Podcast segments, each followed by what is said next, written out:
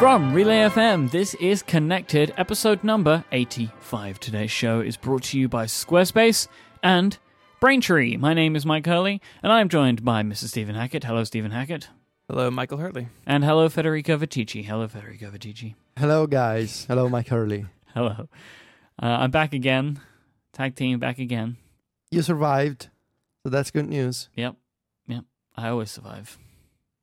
Was Uh, it just a week the other ago day? you were gone? Yeah, it was just last week. Yeah, it was last week. So the other day, Myke, on the on the Italian news, they were talking about uh, the Queen of England turning ninety, like this week, I think. yeah, something like that. You guys having a big celebration over there? There is a thing happening, I believe, Mm-hmm. um, but I'm not currently involved in it. Mm. So because I thought that the the the the birthday uh, of the Queen was like the birthday of everyone in England, like everyone is celebrating having cake, but I guess it's not what I imagined. There are like, I think there's this like campaign to clean up London for the Queen's birthday, like Oh, that's nice. rubbish wise, yeah, which is you know, it's it's quite nice, I guess. Mhm. But you're not you're not cleaning up London. I sounding right now like I don't appreciate the royal family, where I'm actually a supporter of the royal family. I think that it's nice that we have them. Um, I'm just not personally prepared for the Queen's birthday to clean up London. to clean You- up you London. d- You're not prepared to clean up London. That's okay. That's okay, Myke. yeah, it's it's not it's not it's not on my list. But we do have some follow up. That is on my list. I did notice the follow up sound last week. It made me smile. I'm glad. I'm glad you did. I didn't get many comments about that, so um, my thought is some people didn't know what it was and were just confused. We've lost all of the prompt listeners. They've all gone They've away all, now. they've all gone. Uh, yeah. So last week, Federico and I discussed the couple issues with iOS 9.3, and as predicted, 9.3.1 came out a couple days later. Um, it's been out. I feel like it's soft things. I, it seems like all that chatter's kind of settled down, uh, which is good, I guess. Yeah, it's all gone. Um, So if you haven't updated, go update. That's all. It's all better. Or maybe it's just because those people can't access Twitter because their iOS devices are bricked. So It's true.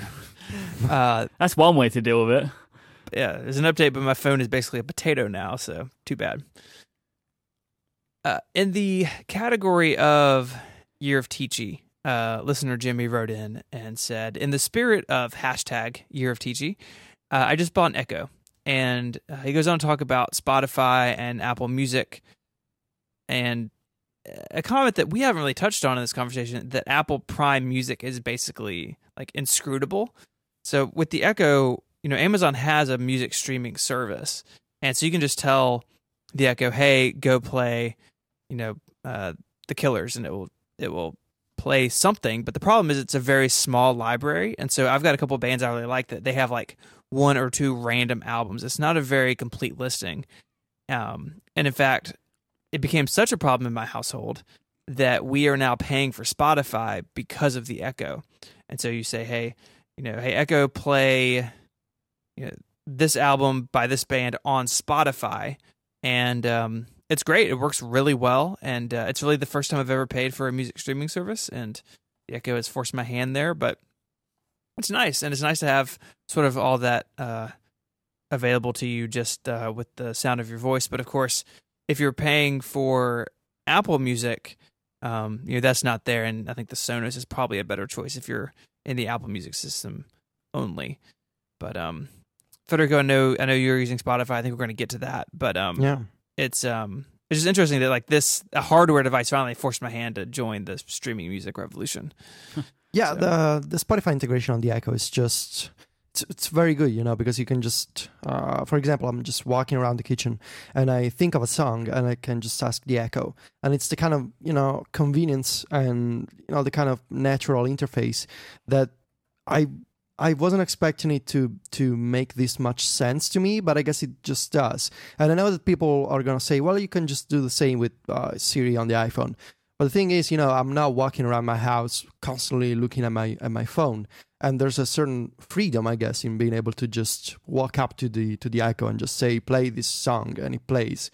It's nice, and uh, I guess it's sort of uh, it's another argument in favor of this kind of uh, voice interface that constantly listens to you. I know that a lot of people don't like it, uh, but we're you know we're using the Echo. We like it. I keep seeing a lot of people on Twitter buying the Echo uh, these days. So you know we'll see we'll see what Apple does in the future. Uh, I would be surprised if they're not considering or you know making something like this, but you know we don't know. So we'll see. Uh, yeah, it's um, I mean, like we keep coming back to, this whole thing is just in so much flux right now. But it's fascinating to look at, and we're going to get into a little bit more of the home automation stuff today, I think. But um, the whole, just the whole gamut of devices is really up in the air. We spoke, I think, last week about this um iMac project that I have embarked on, and Project is a nice way to call it. Yeah. you guys are so mean to me. like an obsession, but I have a blog post up on 512 um, outlining the 13 uh, flavors of iMac and the ones that I have. I have uh, four of them in my trunk right now, waiting to be unloaded once I get off the podcast. Um, I'm going from storing them at my house where my wife was getting upset to storing them at my office where my brother will get upset. So, what can you do? Not buy 13 iMacs? Well, so this is the thing. This is the the stroke of brilliance that I've had is I should crowdsource it. And um, so I have uh, posted this thing on 512. I'm going to keep this updated, and as you can see, the progress. And I have gotten like it's up to like 40 emails now of people who have various iMacs offering them uh, up to, to for sacrifice to the project. It's not sacrifice; they'll be treated very well. A wrong for word research, you you want to call research. it research, not sacrifice. research. And so I've got, I mean, there's readers with like iMacs just all over the place who are I'm I'm talking with and getting them uh, shipped to Memphis. So Mhm. that's super humbling. Like I, I put this up and I thought maybe one or two people would get in touch. And like Saturday, I worked outside all day in the yard, and I I kind of picked up my phone in the afternoon, and it's like my email had just blown up with people saying I've got this one, I have that one. You know, I think my aunt has my old you know iMac in her attic. I'll check next time I'm there. Like it's really exciting.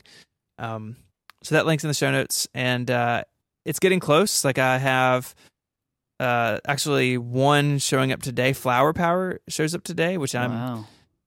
uh see that that I can't that's that sarcasm, Myke. It hurts me. That wasn't sarcasm.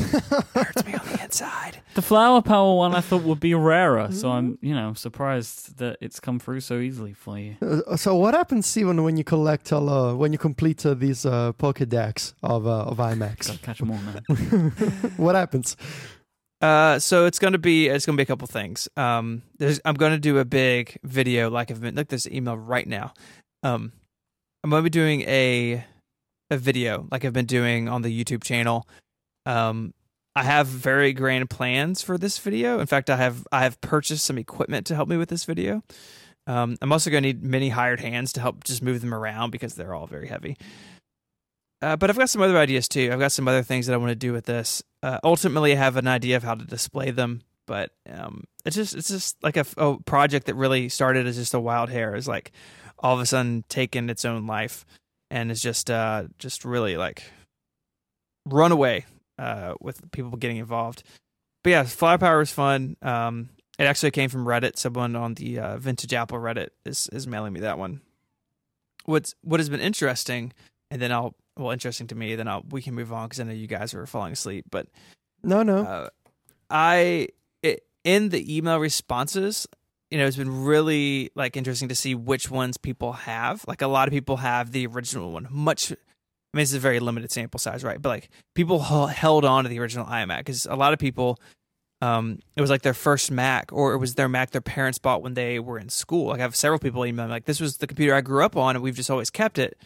And um, uh, one guy emailed me and he was like, I don't want it to go to a dump. Like I'd rather it go to um you like be part of a project.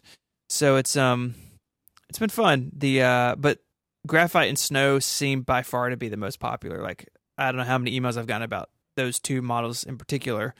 And then a couple others like like Ruby no one seems to have. And so that one may be much harder to track down than I thought it was. I was But, going um, to ask you if there's one that is harder than others, and I guess you are finding that out just via Yeah. this project. I mean, I think so. Like the, all the fruit flavors, you know, they did five at a time, and they did two generations of those, and those are harder because they're just more of them, right? So if they if they sold a million five flavors, then that's divided up across five colors, where other generations just had one or two colors.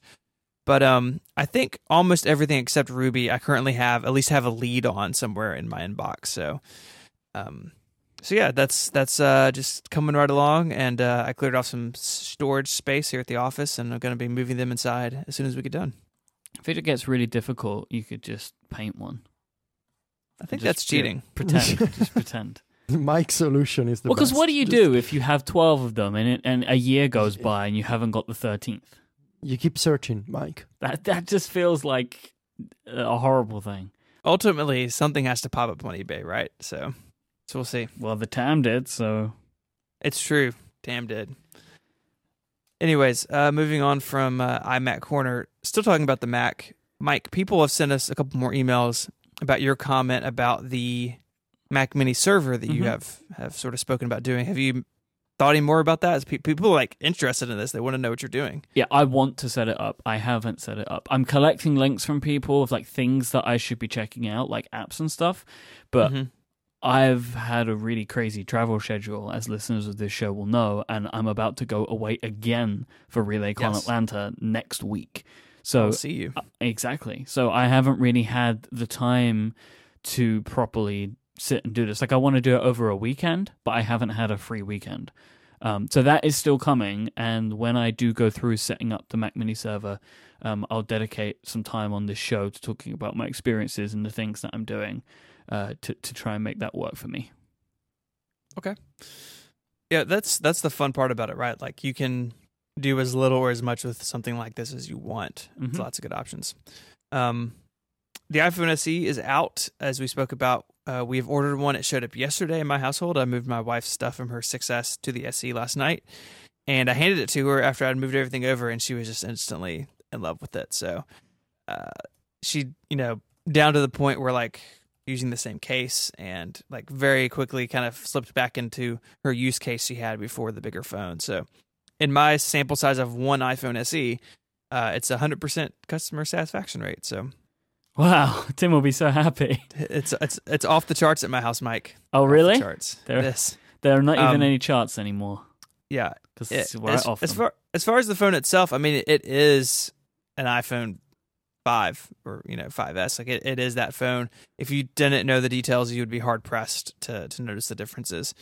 It is incredibly fast. Um, you know, it's the same system on chip that are on the bigger phones, but with less screen. And of course, anytime you set up a phone from scratch, you know, there's always that sort of new feeling to it. But in my time with it last night, uh, it was pretty impressive. Um, and uh, the camera is is really great. I, I will say that the thing that still gets me with the size is not only the keyboard, which I basically like destroyed my Apple ID password trying to type it in over and over, but the when you go take a picture, the viewfinder is just so much smaller, right? Because the screen is so much smaller. I really found it where that like those two examples where the the screen size really cemented to me that I can't go back. That we're trying to take a picture and it just looks like you're looking through a postage stamp.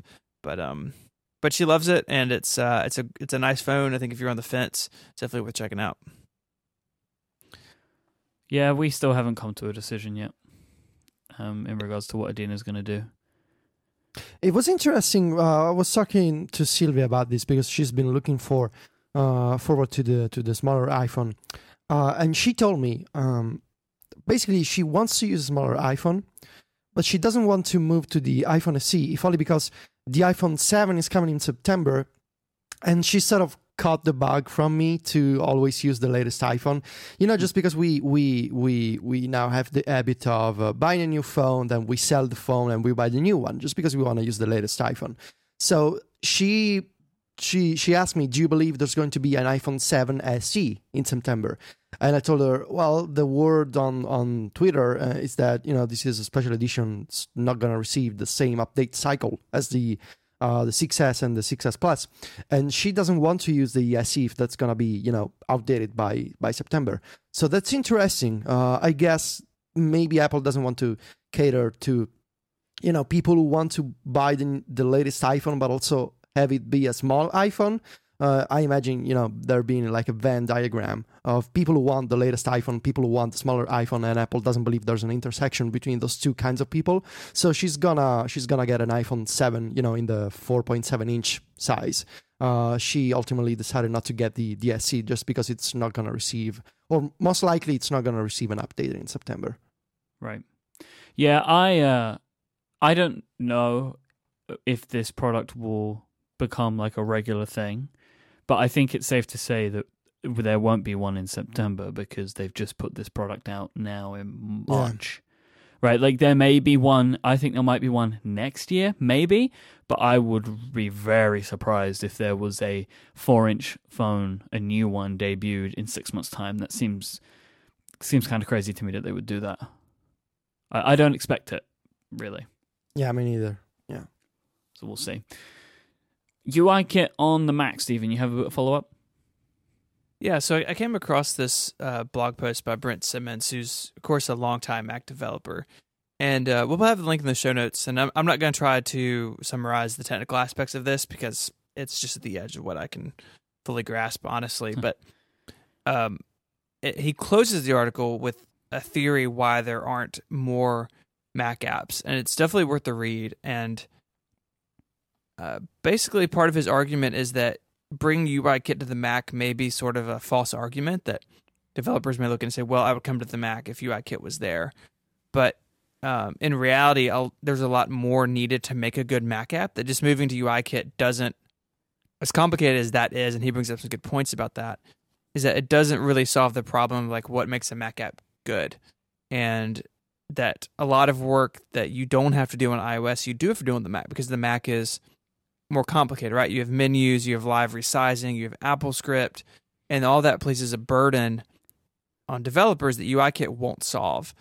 And I just I found it interesting, you know, the the idea that there's this conversation that the Mac is is stable and it is a, a platform where most of the change is behind it, right? That that OS 10 or Mac OS, if it's renamed, um, that that platform is very much a known quantity and that to a degree makes it uh, a little bit boring and that ios is still you know however long uh, eight years since the the ios app store now that it's still the wild west and there's still excitement there and that the platform is still rapidly changing right? Like if you even if just look at the last three years between ios 7 8 9 uh, how many changes we've seen and that those two things coupled together that the mac is is more complicated to develop for in some ways that iOS developers may not be familiar with, and that uh, iOS feels like a more vibrant platform. That those two things are kind of working together against this idea that oh, just put UIKit on the Mac and developers will like come like you know raining down on it. And um, so I thought it was an interesting like continuation of the conversation we've been having on the show. And uh, you know, I don't know if uh, UIKit or, or you know that UX Kit project is ever going to see the light of day, but if it does, I think it'd be foolish to think that it's like a, a magic bullet to fixing um, the Mac app problem. I think that maybe the way to solve this is kind of the redefinition of what makes a good Mac app, as well as, as looking at other things. Like, how many people use AppleScript? Yeah, and and and there is that underlying thing, right? That, that uh, the sort of applications that Brent Simmons has worked on are sort of for power users, sort of like old school Mac users. Yeah. And there's a lot of apps on my system that you know are from the Mac App Store age that don't support some of that stuff, and so. Uh, yeah, absolutely. I mean, you can go without it, but you can't go without menus, or you can't go without live resizing, right? Like you open a Mac app and the window doesn't resize, people are gonna freak out. So Yeah, yeah. There, there are Um, things there, but I think I think it's a bit of uh, give and take on that one. Honestly, I think Sure. there's it's more work, but also there has to be less maybe assumed uh, as to what a Mac app should be. Because seriously, I would love to know um, how many people, you know, percentage wise, use AppleScript, even Yeah, in an I- app yeah. like Pages, for example. Oh yeah, where everybody was screaming about it. I mean, yeah, you, I think you're I think you're right. There's um that's got to be a low a low number, but um It reminds me of that thing from the the talk show episode with Federighi and Cue. Uh, it's one of my favorite little quotes. Is that uh, everyone was really upset about you couldn't use Bluetooth keyboards on the Apple TV, but mhm, their statistics showed that during WWDC nobody used them. right. right. So it's like you can this you know they say like we do these things for this audience, but it's worth remembering that sometimes that that kind of hardcore audience are the only people that use a feature. Sure. Yeah, the the interesting argument there is that um, the people who uh, the people who make the news in in a, in a in a sense about Apple are also you know the geeky people who Yeah. use their devices a lot so of course you know bloggers and tech reporters they use apple devices more and maybe in a different way than the average customer Yeah. and because they have the power to you know spread the news uh, they can point out these aspects that people wouldn't know about but after these people write about them they do know about them they do know about those problems so it's sort of a kind of chicken and egg problem. Do we want to build this feature for everyone, or do we want to build them for you know geeky uh, Apple users? Uh, but if we don't, then those people are gonna write about them, and then everyone will know uh, what we what we've done. So it's interesting, right? That uh, uh, you're sort of stuck in the middle. Uh, you know you're gonna upset some people, but also I totally understand why Apple sees the data and says, okay, well, you know, during WWDC, uh, developers are the only kind of users who use Bluetooth keyboards, so it's maybe not a priority. It's uh, uh, it's an interesting position. Yep, it really is. All right, shall we take our first break? Yeah. So yeah, let's do it. This week's episode is brought to you by Braintree, code for easy mobile payments. Maybe you're hard at work on the next Uber, Airbnb, or GitHub. Well, why not use the same simple payment solution that helped these companies become what they are today? Braintree makes mobile payments so fast, easy, and seamless, it's almost magical. You can add it to your app with just a few lines of code, and you're instantly ready to accept Apple Pay, Android Pay, PayPal, Venmo, credit cards, even Bitcoin. And if some other way to pay comes along, you can bet that Braintree will support that too. Braintree's fast payouts and continuous support means that you're going to be ready whether you're earning your first dollar or your billionth. See fewer abandoned carts and more sales with Braintree's best-in-class mobile checkout experience. To find out more for yourself and to check it out today, go to braintreepayments.com slash connected. Once again, that's braintreepayments.com slash connected. Thank you so much to Braintree for their support of this show and Relay FM. Do you like that? I'm It's very slowing dramatic. it down. Very dramatic. hmm Safari Technology Preview. See, now I don't know when you're done. If you're just going to say another word or it's just going to be silence. Preview. Yeah, so- I'm done so- now. Okay, so if this was last week, um, Apple released um, it's, a, it's sort of a separate build of Safari called Safari Technology Preview that sort of supersets the old WebKit nightlies, and I think they were still around, but um, this is a uh, sort of an easy way to think about it is a beta version of Safari. You can run it alongside normal Safari. It's signed, so you get all your iCloud stuff in it, which is nice, and it's uh, sort of a glimpse at where Safari is going. And as Siracusa pointed out on ATP, the best part of it is that the icon's purple instead of blue. Um, and I've been I've been running it, and I, I had a, a couple of thoughts. I switched to Chrome full time about a year and a half ago. Um, for you know, Safari was problematic under the last version of OS 10 uh, for a lot of users, including me. And I really was in a situation where I needed multiple browser profiles where in Chrome you can set up sort of different users within Chrome. You have different bookmarks, different history, different plugins, that sort of thing. So I had a personal one and a work one. I still have the need for that today, especially with the YouTube stuff. I, I learned from Grey just to have that have, have be a completely different world. So I have a YouTube like a manager Chrome profile, and I only go in there and I'm uploading a video, and that's it. It's only then I get out of it. But um, but overall, I've been sort of less happy with Chrome over time in the sense that it more and more feels like it is a um, sort of a mini operating system unto itself. It doesn't feel very native on the Mac. It doesn't have all the uh, OS 10 sharing stuff that, that Safari has. Um, and so I, try- I decided with this technology preview to give Safari another shot. And instantly, it is great to have your history and your open tabs and your, especially your bookmarks synced across your iOS devices. I really like that. But um, you know, Safari is still problematic in some ways. And even though this technology preview, like it feels faster than Safari side by side, it feels much more stable. Um, it uh, you know, it still has a lot of the weirdness that Safari has, right? Where sometimes things don't work in Safari, but will will work in Chrome. I actually ran into that just last night looking at, at someone's website where there was a sign up form that just straight up didn't work in Safari and I had to go to Chrome. But um Perfect. Uh, yeah, I was like, okay. I emailed. I was like, hey, you know, your thing is broken in like the browser that most people, you know, like that's the default browser. Just FYI, maybe you want to look at that. Um, and it still has the the most um, asinine design decision ever made by the company of centering things in the Safari toolbar.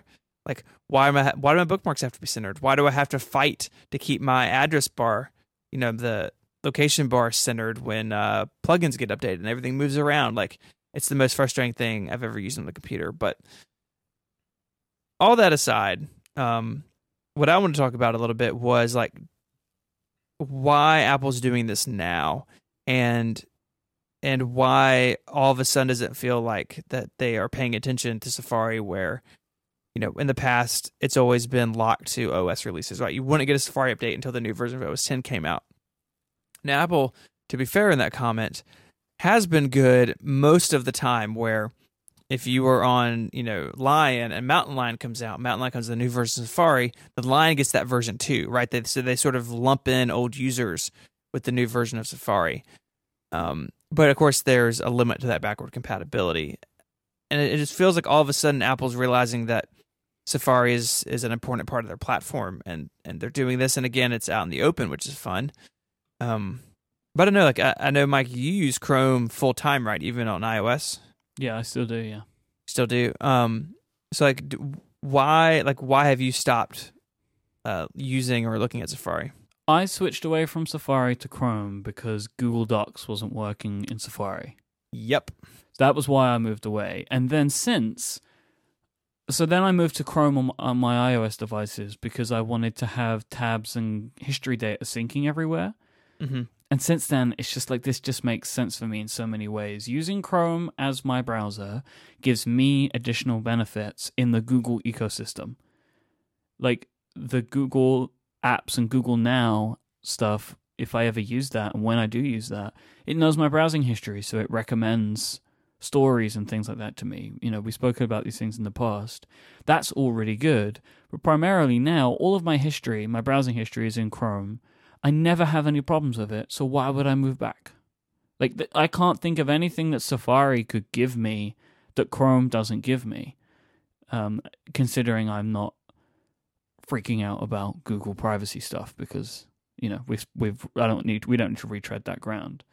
Um, so why would I move back? Like for me, I don't see the point of it. Like I like the fact that I can really easily call up my tabs from any of my devices, and I mean I know you can do that stuff on in Safari, and you know, but it's just like why do I? Why would I switch back? Right? Like I'm I'm all in on Chrome. It works really good for me. I never have any problems.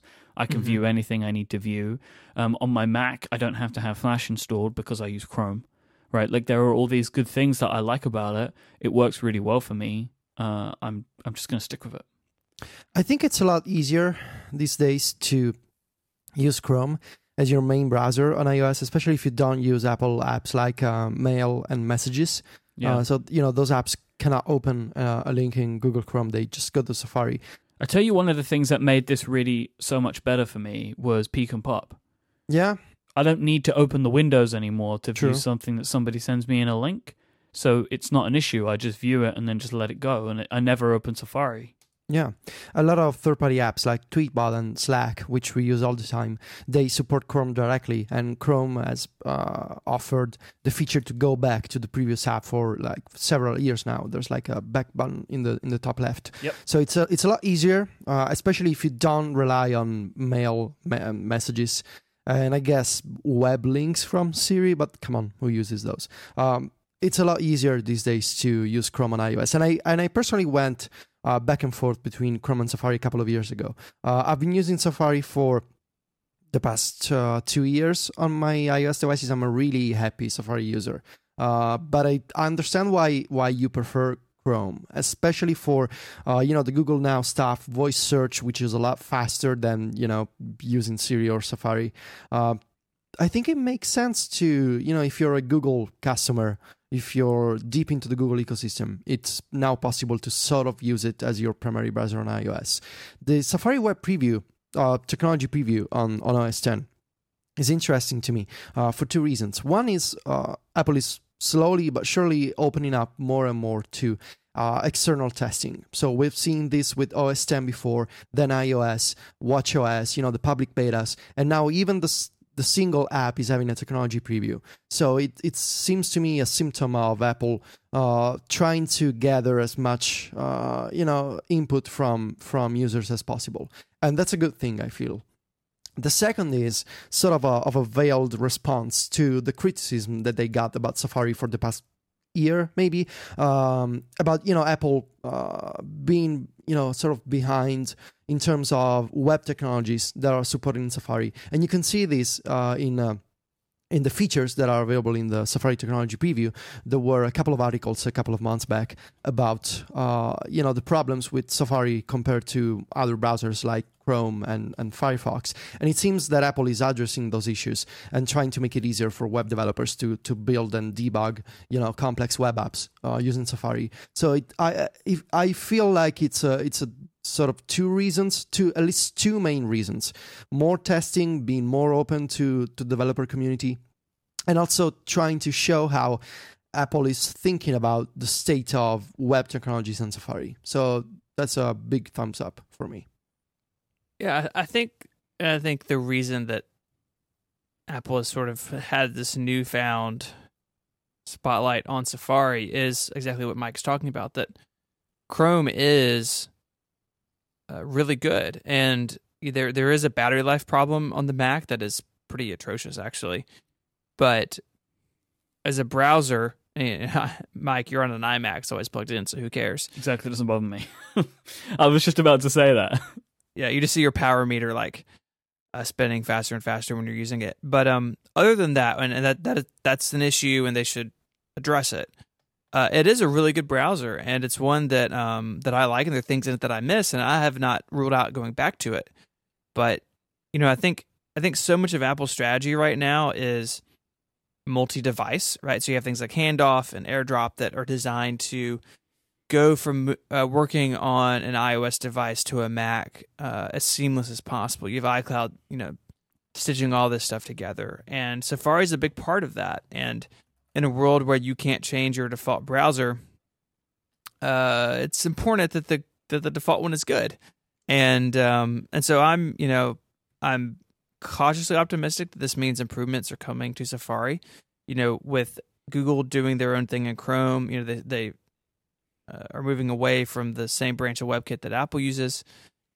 Uh, there's going to be some more change coming in the browser market, and I think it's imperative that Apple, that any platform owner, has a really good browser. You see Microsoft trying right now with Edge, and uh, I don't think they're succeeding quite yet, but um, the platform browser is an important thing. So I think it's good that Apple's doing it. Um, I think the timing is interesting, being kind of before uh, WWDC. It kind of feels like this maybe is leading to something, but uh, but who knows? Um, but uh, all in all, I'm I'm glad it's around. So Do you think that they might um, consider doing something like this on iOS, maybe using Test Flight at some point?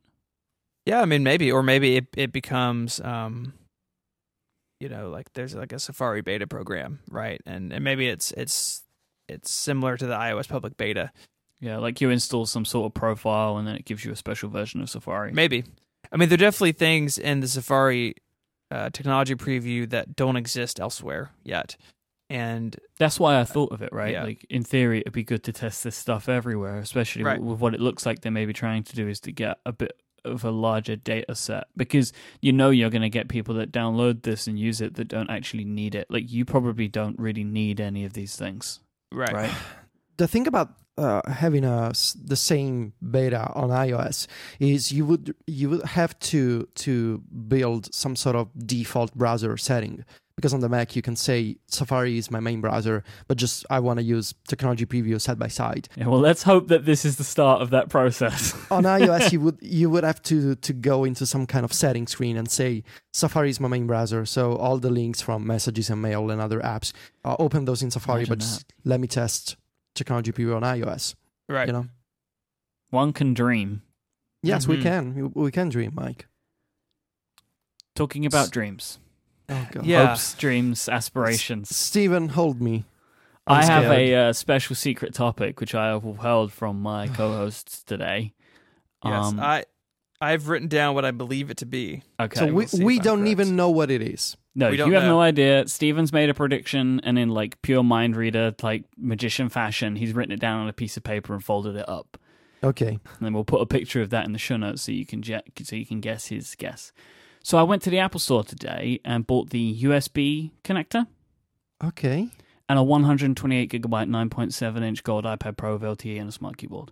Wait, what? What? what? what? Wh- Which iPad Pro? 9.7 inch. You bought it. Mm-hmm. Why? You already have an iPad Pro. I know I do. Yeah. He's been he's been CGP'd. Is what's happened. What? what? This, Grey got this to is him. partly it. All right. So on Cortex and Upgrade this week, been talking a lot about the iPad Pro, the small one.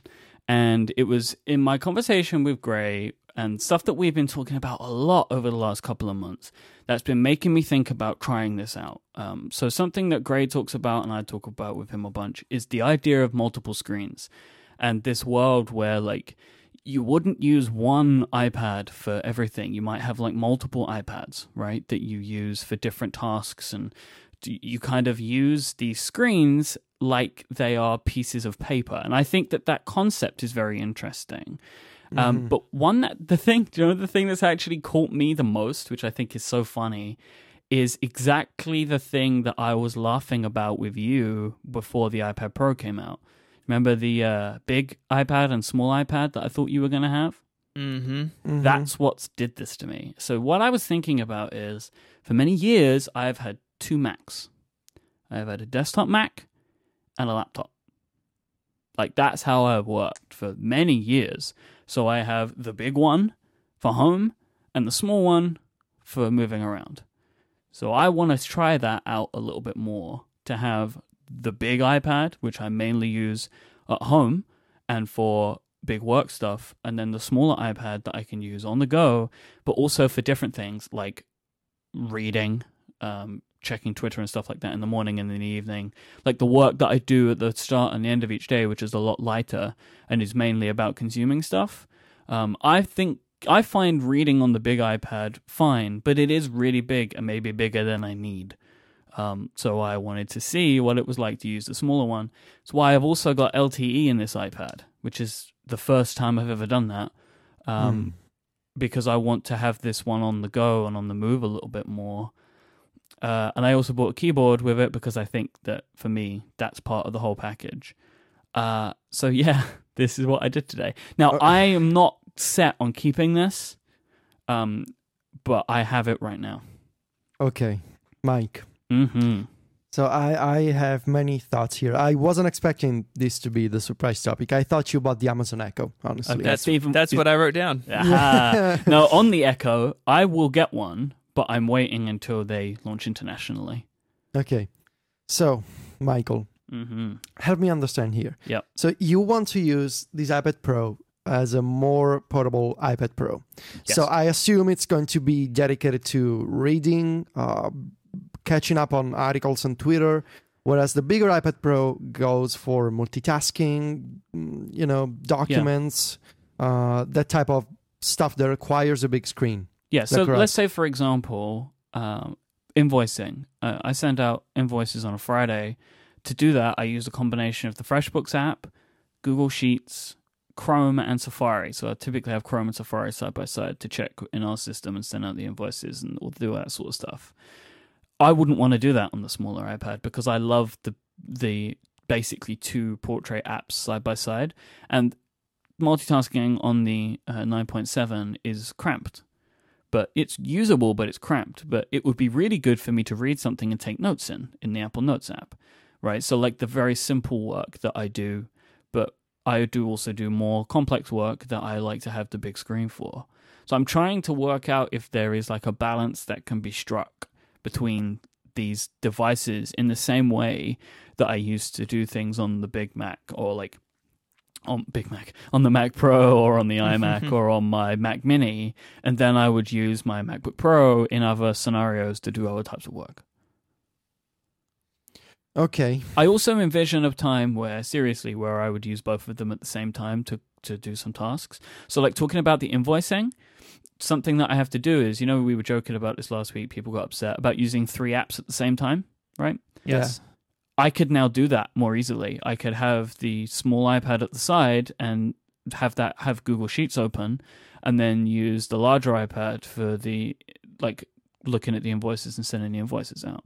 I actually quite like that as an idea, as a thing that I could do, is to have both iPads going at the same time and using them that way. People might think this sounds crazy, but like think of the iPads as screens rather than devices, and I think it becomes a little bit better to understand. So many people use multiple screens in their offices, right? It's that really. But it's like if you think about if you're able to take yourself out of the idea of you can't do work on the iPad and think about maybe imagine a world where you could do work on the iPad like me and Federico do, and then try and take the work that you currently do and the setup and arrangement that you have and move that to those devices. And I hope that it can start to make a little bit more sense for people. Because this is the thing that I'm going through a lot more is some of the things that I feel like I'm missing from moving from the Mac to the iPad, I can actually replicate by thinking of the iPads more as screens as opposed to these discrete devices. Mm-hmm. So what I want to know, Myke, is the next time you're gonna travel. So let's say you go to WWDC. Which iPad are you gonna bring with you? See, in theory, I would be bringing the smaller one with me. That's that's Why the in theory? Why in Well, theory? So let's say this WWDC, I will still be bringing my MacBook too because I will need to edit shows. Mm-hmm. So in that scenario, I would just bring the smaller one with me because it's mobile and it's less weight and it's easier to carry. In the far flung future, if I'm maybe going to work somewhere for the day, I would take the small iPad. But if I'm going away for two weeks, I would take the big iPad, and that would be the only device that I would have. I actually think that that will be within like a year or something that I'll finally be able to transition a lot more of the editing stuff over to the iPad. But we can talk about that over the next few months, I think. Do you imagine you would have to make adjustments to your desk, to your setup for multiple iPads? Like uh, from a physical standpoint, I'm trying to imagine Yeah, how you're I- gonna juggle two iPads. I will not right now because I'm going to hopefully be changing this desk soonish. But I think that there is a, a world, and, and somebody sent me a link to a product which I haven't checked out yet, um, but I'm planning on doing so. Uh, it's like this kind of. It's called the easel. Now I'm I'm, I'm not Oh, gonna. I have an easel. you have it, okay? Uh, yeah, I just From received it Avila yesterday. Design. Yes. They've sent me a link and I haven't gotten back to them yet. But this is the type of product that I would assume that would make this easier. And that's Yeah. why they emailed us because they've heard the conversations of me and Grey thinking about using these devices and you could put two iPads on one of these things. Yeah. Um, so this is the type of thing that I assume would make this type of stuff easier for me in the future. I I really do see this becoming something that would work for me. This idea of using these multiple devices, but I need to I need to think about it. Um, the story so far in the chat room asked me. I think it, they say it's serious. It does sound a bit funny, but do you think that you would start mounting iPads? Uh, when me and Adina get our own place, I'm gonna put one, my old Air 2. I'm gonna mount it in the kitchen because I think that that's a really good use for an old iPad. Yeah. Fix it to something in the kitchen. Um, Mhm. So I, we are going to do that. That's why I'm keeping this around. I haven't sold it yet because I want to keep it for that reason. Okay. But iPad Butler. yeah, I know that this is a, on the face of it, a very crazy idea, but I encourage people to just try and take the iOS out of the equation and think of the screens. That that's the way that I think this works. From that point of view, it makes sense. And I remember the the Cortex episode where when Grey said it's sort of like Star Trek. You see Yep. all of these screens on a desk, Yep. and it makes sense from that point of view. I if I'm trying to think, would I ever do something like this myself? Uh, the the first concern would be price, of course, because you know that's quite an Oh, expensive setup. Uh, look, I'm not. There's no. There's no way to tiptoe around this. Like I just spent a thousand pounds today, yeah, right? yeah. and that is ridiculous. Like I am fully aware of that fact, um, and you know, there's nothing I can do about it. That's what it cost me. But I don't know. I haven't got anything to say about that. That's the truth. That's what happened today. Mhm. So. The other concern that I have is that maybe it would be annoying to manage the same apps on two devices, like update all the apps. Yeah, I, I know there's iCloud sync and other types of sync these days, but it's just you know the the overhead of managing two setups at the same time. It's already quite annoying to keep all of my apps. I wonder. I'm, I'm You know? thinking about this. So, on this week's Cortex, which you probably haven't heard yet, Grey talks about this, and he effectively the way that he deals with it, which I don't know if I would, but I'll see, is he treats the devices purely on the things that they do, so they don't have the same apps on them Mm. because he has the iPad that he writes on. All it has is writing apps, right? So that that's the way Mm. that he deals with that. I don't know if I will work that way, but yeah, that is something. Uh, and I considered doing something I've never done before, which is to turn on automatic app downloading on my iPads. Mm. I've never Yeah. used that feature before because Yeah, it feels frustrating neither. to me. yeah. But if I could just turn it on on those two devices, I'm more likely to want them to be in sync app wise than I've ever wanted to have that feature before. These are strange times, Myke, because it, Yeah, they are. in it, when you said it, I'm like, okay, Myke is crazy. But I, I Hashtag I, Myke is I- crazy. I do see the point. You know, uh, eh, set aside the problem with you know the fact that it's expensive and managing apps, but it does sort of make sense to have multiple screens. But what about? Let me ask you: What if Apple comes out with a 15-inch iPad Pro? I know that it sounds crazy. What if they come no, out with this think it's crazy. really large iPad Pro that lets you use three to four apps at the same time. Would you reconsider? Well, in that regard, I would replace the 12 inch with that one. Because Hmm. if I work this way, like if if I end up achieving what I am attempting to set out to do here, that iPad could be 25 inches because it's not going to leave the home very Hmm, often, okay. right? Like that's the theory here that I'm trying to get to is that if I do this the way that I expect, my 12 inch iPad Pro will not leave the house very often, if at all. And I will be able to use the smaller iPad Pro for the for all of my travel needs. Like that's that's the theory and that I'm trying to test out here. So what's what's next? You're gonna try to see if this works out. Yeah, I don't really know how it's going to go, and I don't really know how I'm going to use it. Uh, you know, I did a deal with Adina on this in that I will see, I will try and heavily use this system over the next two weeks and decide if I will return the iPad Pro, the the Baby Pro. A quick point on that. Uh, first time I heard the term Baby Pro was Serenity mentioned it on Upgrade last week. I'm so on board with that notion because Mm. this thing does feel Mm. like a baby version of the iPad Pro. It's very peculiar because everything's smaller, right? And I know that sounds so stupid, but everything is smaller. So the keyboard, right? Everything's just tiny. You know, it's like, oh, Mm. tiny little keys. Um, I'll get back to the keyboard in a moment. But yeah, I, I that's the theory of where I'm going to try and take this is to see if it I can just make it feel like it's just the small iPad Pro and go from there. So let me talk about some of my feelings of having the device for only a couple of hours. Okay. Setting up a new device fixed in portrait orientation is in, is insanity. So Mhm. these iPads still uh, can only be set up in portrait. So like I set it up, I put the keyboard on, turned it on, and it was like you can't you can't do this, you crazy person. Turn it the other way around. Okay. Uh, the smaller software keyboard feels weird after using the big software keyboard. Um, like not having all of the numbers is being very easily accessible is annoying.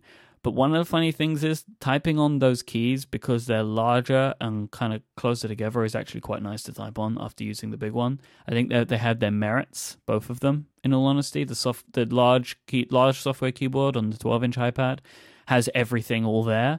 Um, but the smaller one, the, the key layout, key layout is actually, I think, a little bit more comfortable for me.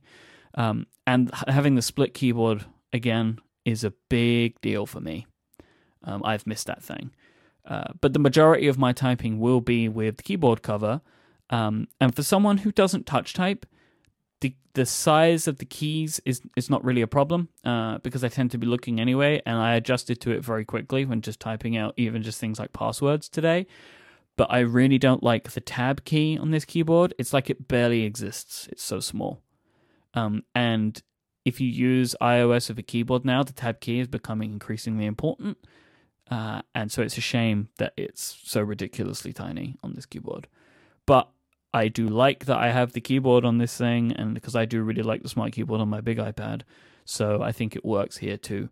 Uh, True Tone makes a massive difference, um, even in daylight. Like it really does make changes to the way the screen looks, and you can turn it on and off when you're setting it up. Like you can just hold the hold like turn off, and it just instantly turns it off to show you how the screen looks, and it is like an extension to night shift in that way. It's I, I'm feeling like I'm gonna be enjoying this a lot, and then really missing it when I use the other iPad because I was like holding my iPhone and the uh, the Baby Pro next to each other, and I could really see a difference in the way that the color was being produced in the whites.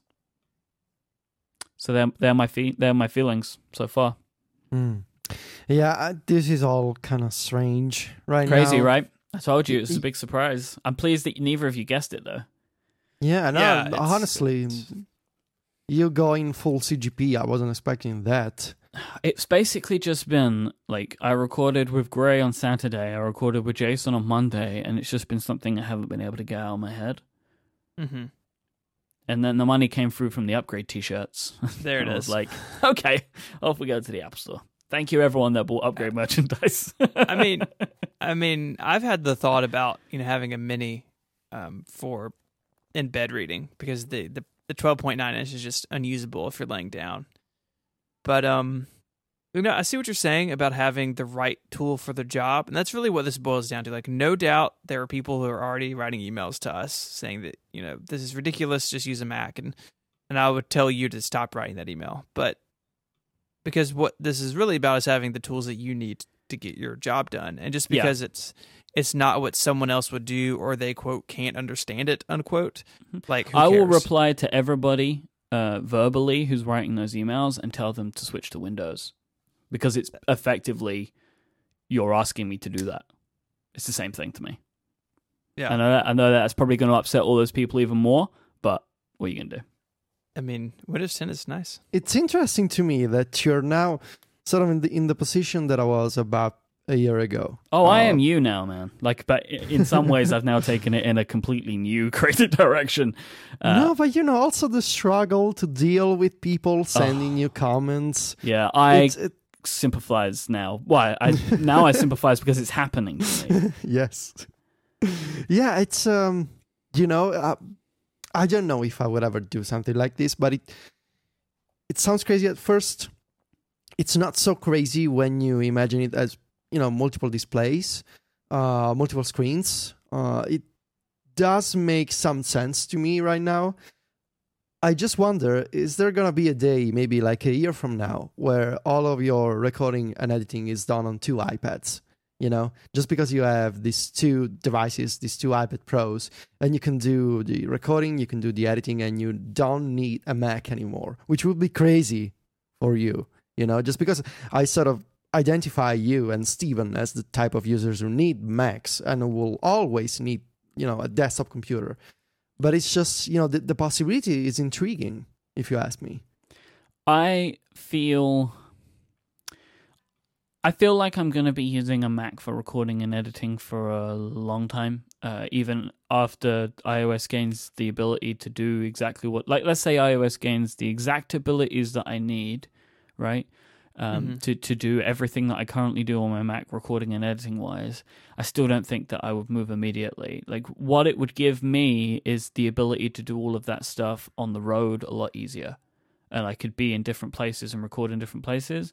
But um, my workflows are really built in on that, and I'm I'm not interested in changing them completely. Uh, but I definitely see a time in the future where I am doing all of my work on iOS, but I don't think it would be immediately from when those features are available. If that makes sense. Mm-hmm. Yeah, we'll see. And I think you were the same on that as well, Federico. Like you transitioned things away from the Mac over time, even when the I- iOS devices could do the things that you needed them to do, right? Well, uh, I do know that if it was possible to record on the iPad, and if you would allow me to do so, uh, I would ditch my Mac. Like I wouldn't think twice about it. Yeah, I mean now I totally get that. But you know, you were doing things on like a Mac Mini server and stuff for a longer period of time. Um, and you know, you would I guess you were doing some other things on Mac on the Mac, and then as features were coming over, you were slowly moving away.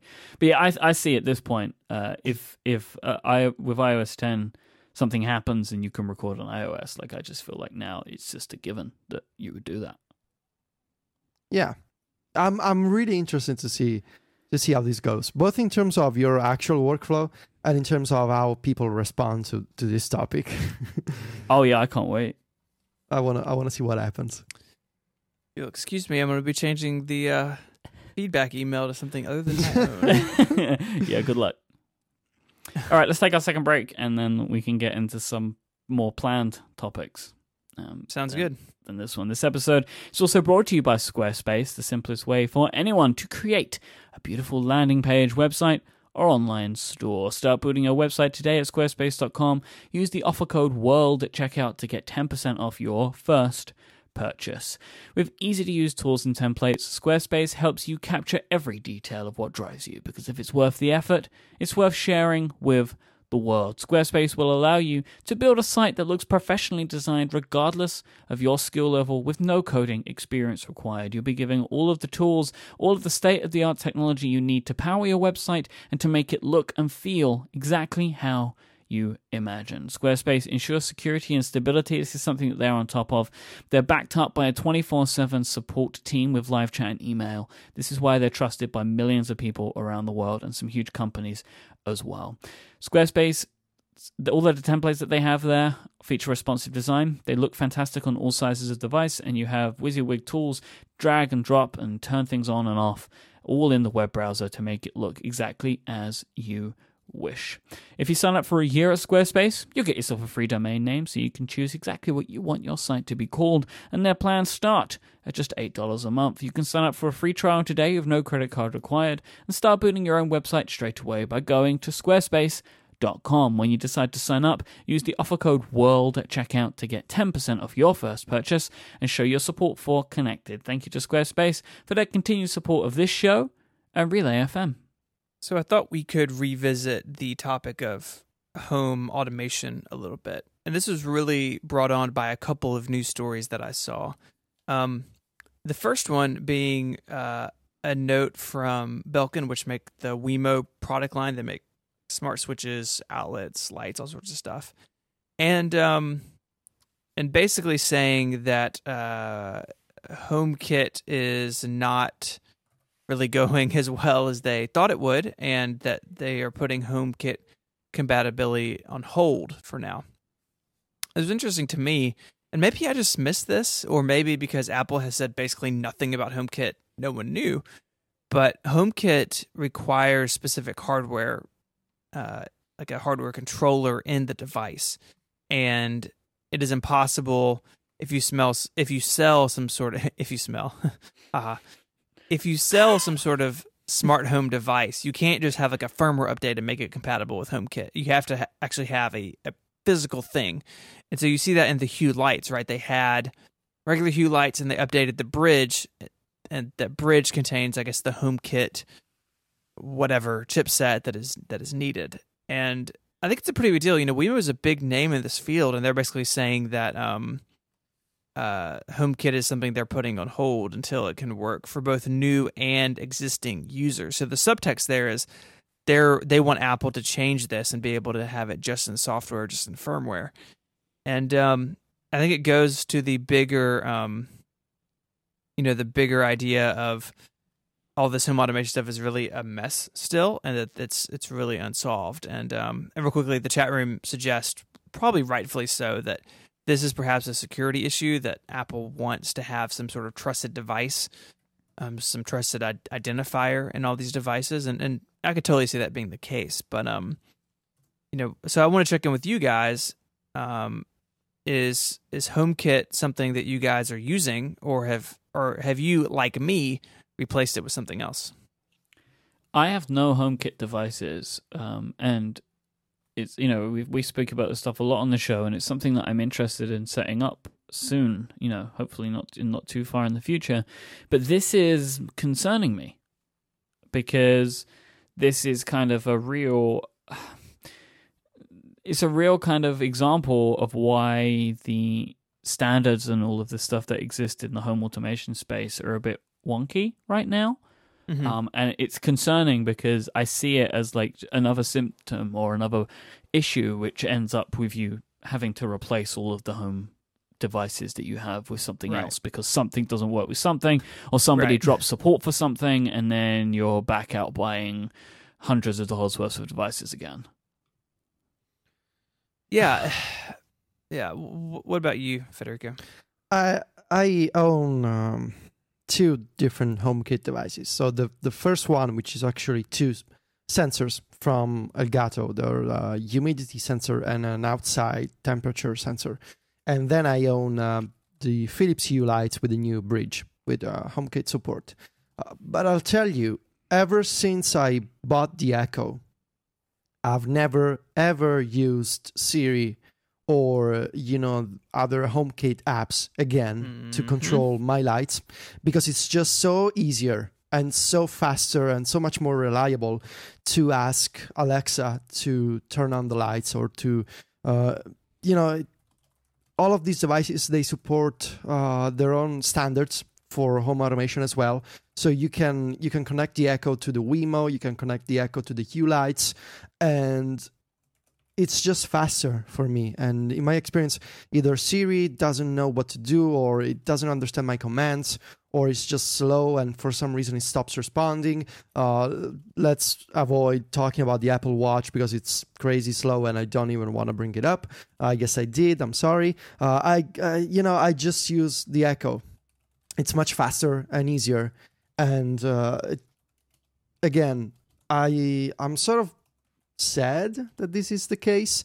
Uh, yeah I, I had big hopes for HomeKit but if you couple you know the inconsistencies and the, the technical problems with the strange availability of HomeKit devices in Italy uh, like I don't know where to look for HomeKit devices. I go to Amazon uh, uh, Italy and every once in a while there's a new device uh, that supports HomeKit. It's all very fragmented, and instead with the Echo, you know, I can just log into my accounts, and it just works. And maybe that's what I wanted HomeKit to do. Um, so you know, I have these two sensors, and I use them, but my lights and my my WeMo switch, which is which is of course connected to my to my espresso maker. Uh, those are the two that I use the most, and it's just nice to be able to say Alexa, turn on the coffee maker. You know, it's just awesome, and it's instant. It's it really works in less than a second, which is damn impressive. So I'm a big uh, Echo fan right now.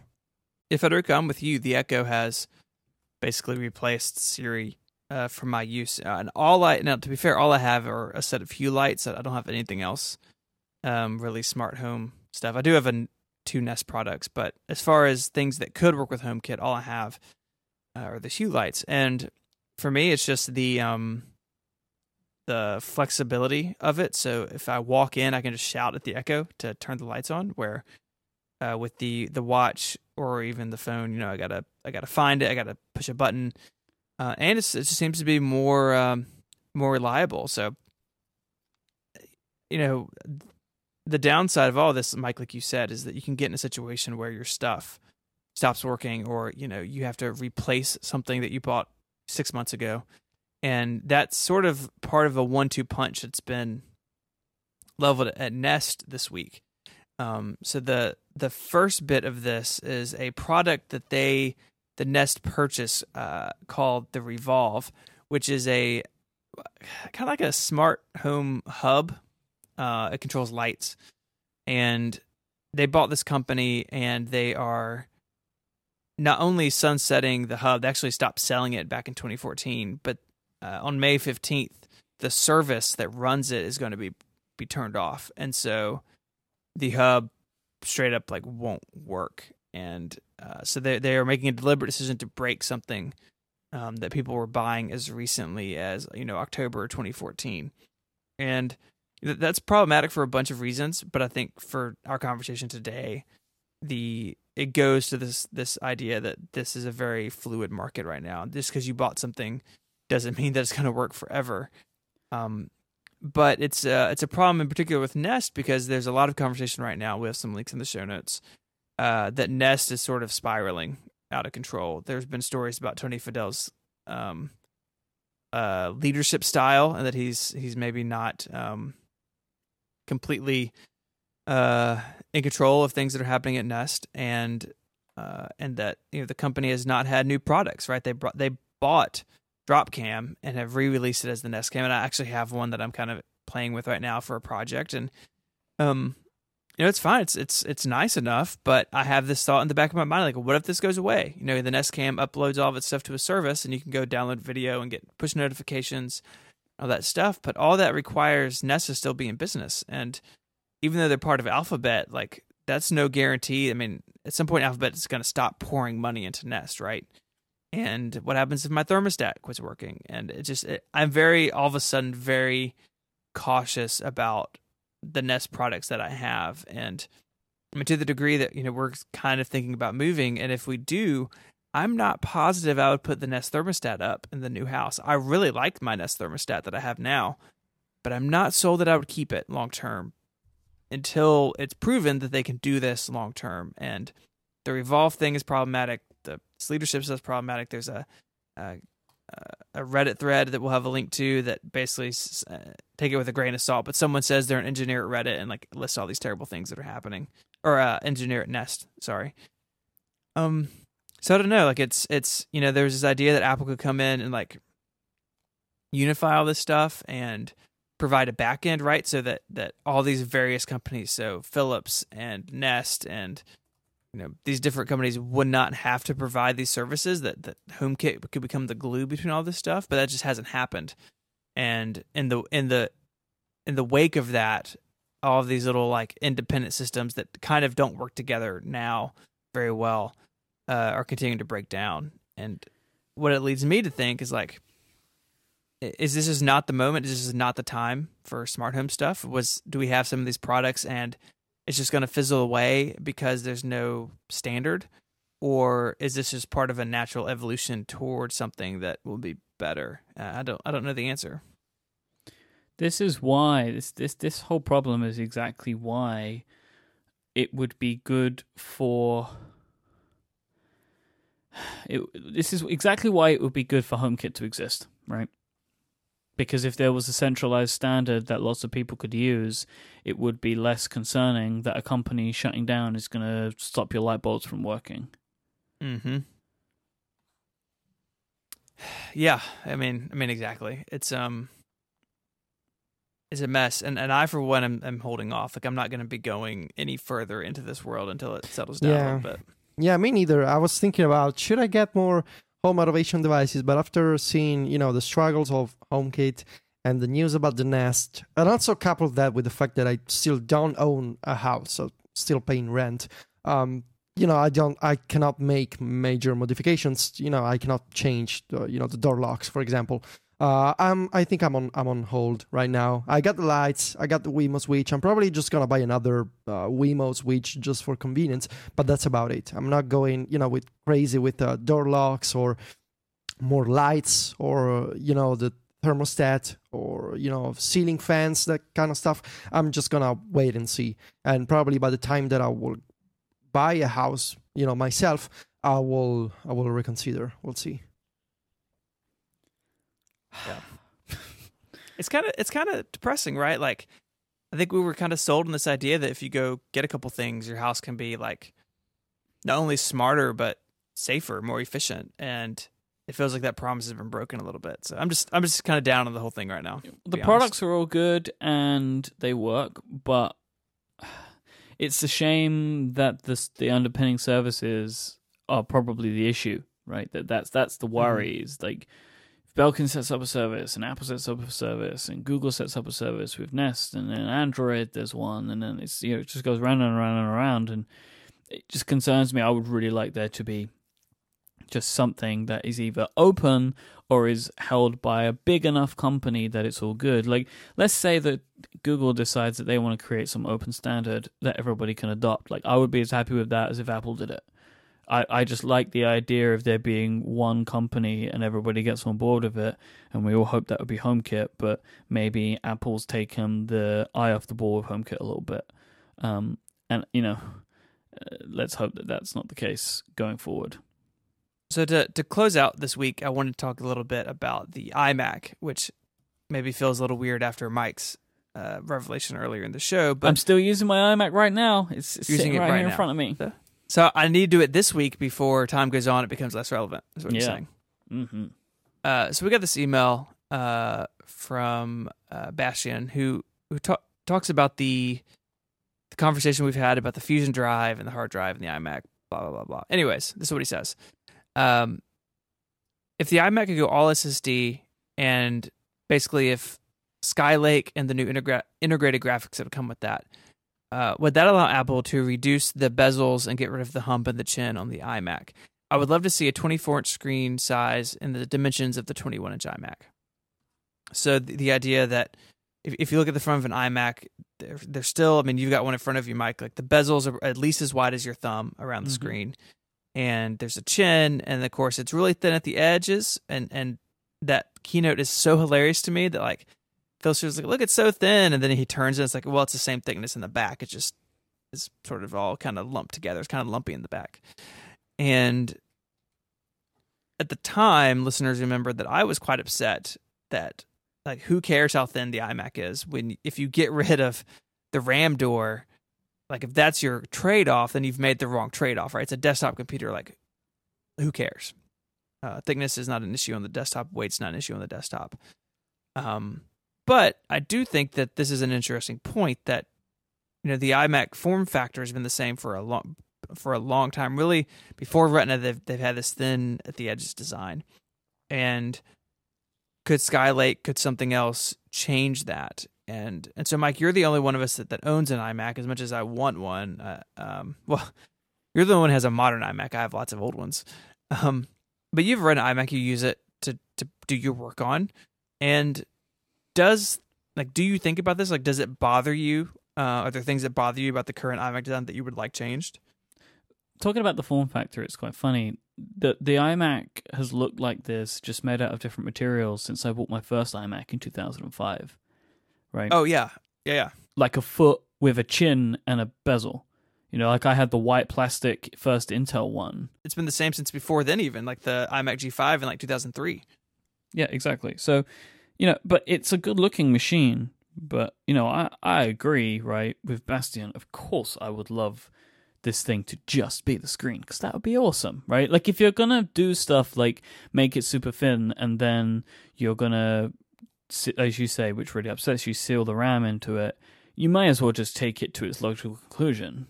Um, otherwise, make the thing more expandable again. Like I would like to see that happen. I mean, obviously they can't do that, which is why they haven't done that. Because it would be awesome if they did that. If it was just looked like the Retina, like the Thunderbolt displays, that would be awesome. And I think we're gonna get there one day. I think that's probably the next design for the iMac. They'll just keep doing this until they can get rid of all of the outside of it. Um, they'll just keep it looking as it is because it's a real kind of unassuming design. It's it looks fine as it is. Um, in regards to my iMac in general, the things that I would love to see change about it is I would love there to be more I/O, and I would love for it to be easier to access. I know why it is what it is, but trying to plug a USB uh, cable into the back of my iMac, it's just scratch, scratch, scratch, scratch. Oh, there it is. And the the feeling of scratching a USB cable against anodized aluminium makes me want to jump out of my window. it's not good at all. I hate it so much. It's like, oh, I just yeah, I can't, I can't deal with it. Um, you know, and and I like most people, I'm sure that use a desktop Mac. I have a USB hub because there's just not enough USB cables hmm like connectors. There's just there's just not enough. Um, I I know that putting them on the front is real ugly, uh, but it was really it was a lot easier. It would be, I think, a lot easier if these things were on the side or on the bottom, but that would mean it'd have to be thicker again, which is never going to happen. Um, I it would maybe be nice if there was some way to put them in the foot. I don't know. Who knows? But I would love to see something a little bit different about the way that the IO is put in there. Um, aside from that, the machine itself, performance wise, I have no complaints. I can't do anything to this Mac to make it feel like it's going slowly. Like it just deals with everything except one thing, which is gaming. I would like the Mac to be get better at gaming, and I'm looking at Oculus. Right, I bought this Mac. I think cost like three grand, and it's still not powerful enough to run an Oculus Rift. It's a great discussion about this on ATP. Uh, you know, I want to be able to plug a VR headset into this Mac. It is the only computer that I own, desktop wise. It's as powerful as I could make it, but it's still not enough. Um, and that's, I think, my biggest complaint, along with many other people right now, uh, about my iMac is that there's nothing I can do to make it powerful enough to run an Oculus Rift. And Right. I can buy an Oculus Rift machine for half of the price um, that it cost me to buy this Mac. And I know that there's many other things that I'm buying, and I'm happy that I bought them. And given the choice, I would still go with the iMac. Mm-hmm. But it would be really nice if it could have the graphics processors needed to run an Oculus. Yeah, and I think that's one of those trade-offs they make with that design, right? That um, with the way they put the iMac together, there's just not room for uh, graphics card to to drive that sort of thing, and it's just not a priority, right? Like that's the bigger thing, right? The design is what it is because it was not a priority, and you know, for a long time, the iMacs were basically notebooks with sort of rearranged notebook parts that's uh, less true now than it than it used to be, but um, no doubt that that there are things about that machine that are decisions made by Apple that it just is what it is, right? And I Mhm. think uh, I think part of it is is honestly that the iMac has a very wide spread, so you can buy that that um 21 inch, you know, non Retina machine with a a slow cruddy laptop hard drive in it. Actually, set one up for somebody. It's not good. Or you can go buy what you bought, right? A loaded 27 inch Retina monster that you can do Final Cut and Logic on and do all this stuff, and it, it never break a sweat. The gamut for the iMac is just so big now that um, the the Mac Mini and the Mac Pro have been really pushed to the edges, and that that wasn't true when they introduced the iMac. You know, the, the four that I have in my trunk, they were consumer machines, and if you needed more power, then you went and bought a Power Mac. And today, the that that that two by two grid, of course, is gone, and the iMac is both a consumer machine and a professional machine. And the Mac Pro has become marginalized to people who either need just crazy GPU power uh, or they need the Xeons. And for everyone else, the iMac is is plenty of machine. And you know, Myke, somebody. I mean, if, well, when we started, we bought a Mac Pro for you, and it ended up being a poor choice because, uh, well, the machine was had hardware issues, but also it like you just didn't need it. Like it was overkill. The iMac is a better fit for you, and Mhm. uh, the same for me doing audio and video stuff. Like I don't need an iMac. You know, ten years ago I would have needed a Power Mac, but today the iMac just just can do so much. Um, but even even today, like you said, they they leave things on the table. They leave gaming on the table. They leave uh, expansion on the table. They they leave um, the ability to upgrade it later on the table. You know the uh, until this new design, you could put RAM in all of them. Now you have to have the 27. So I, I just I don't know. Like I don't know what who the iMac is for anymore because it's for everybody, and I, think it's it's not as laser focused as it once was. This is a consumer machine, and and that's fine. But I think I think Apple needs to give people options, and and the answer is if you want a gaming machine, buy a Mac Pro. But the Mac Pro is three years old and uh, has not aged well, and I would say is almost to the point where it was before this one showed up of being sort of humorous that it's still for sale, and that no one should seriously consider it because it's so outdated. And you know what? If Apple wants to have a machine that can run an Oculus, it should be the Mac Pro, and it should be updated on a regular basis, and it shouldn't, you know, burn to the ground because it has two GPUs in it. it they've they've got to fix that.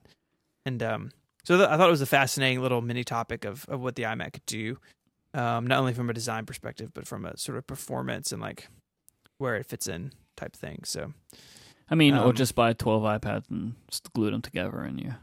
I mean, you to go. could, do that. I mean, I don't know who would. Um, I might at some point you might, uh, or you could be Federico and just leave all this behind and uh, live in a brighter, happier future. yep, and just use a MacBook Air held together with tape when you need it. So or just use a PlayStation. You know. Just before we wrap up today, I wanted to provide uh, a little bit of follow up on my iPad, which I for- forgot to mention earlier. Uh, I wanted to just talk about gold for a moment Gold. because I bought a gold one. Uh huh. I Yeah. have a gold iPhone. Yeah, I know. So this is part of it. One, I'm thinking about gu- buying a gold iPhone, so I wanted to see what it was like to have a gold iOS device. Um, I do actually really like the gold color. I was tempted by rose gold because I keep seeing the rose gold SE everywhere, and like I think it's tricking my brain into thinking that's the color I want. But I decided not to I have do a that. story about that real quick. Okay. So Mary's 6S, which she just traded for an SE, is rose gold.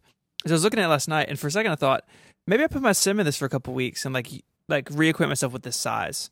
And and for me, like the rose gold just isn't my first choice.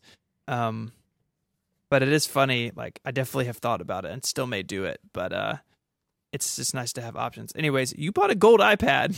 Yeah, so there's two reasons why, aside from that, you know, the the idea that I just wanted to see what the gold was like. One, I wanted to. I know that these devices are vastly different in size, but I just wanted a visual cue to know which one is which. So I have a white and gold one, and I have a black and gray one. Like I just wanted there to be a visual cue of easily distincting just by out of the corner of my eye which iPad is which. Um, the other is the gold doesn't matter because I'm going to cover it in stickers if I keep it. So, hey ho. if you I think it's crazy true. that I have gold, just assume that it won't be gold forever. The only way you can tell is the ring around the Touch ID sensor. And I love that being a different color.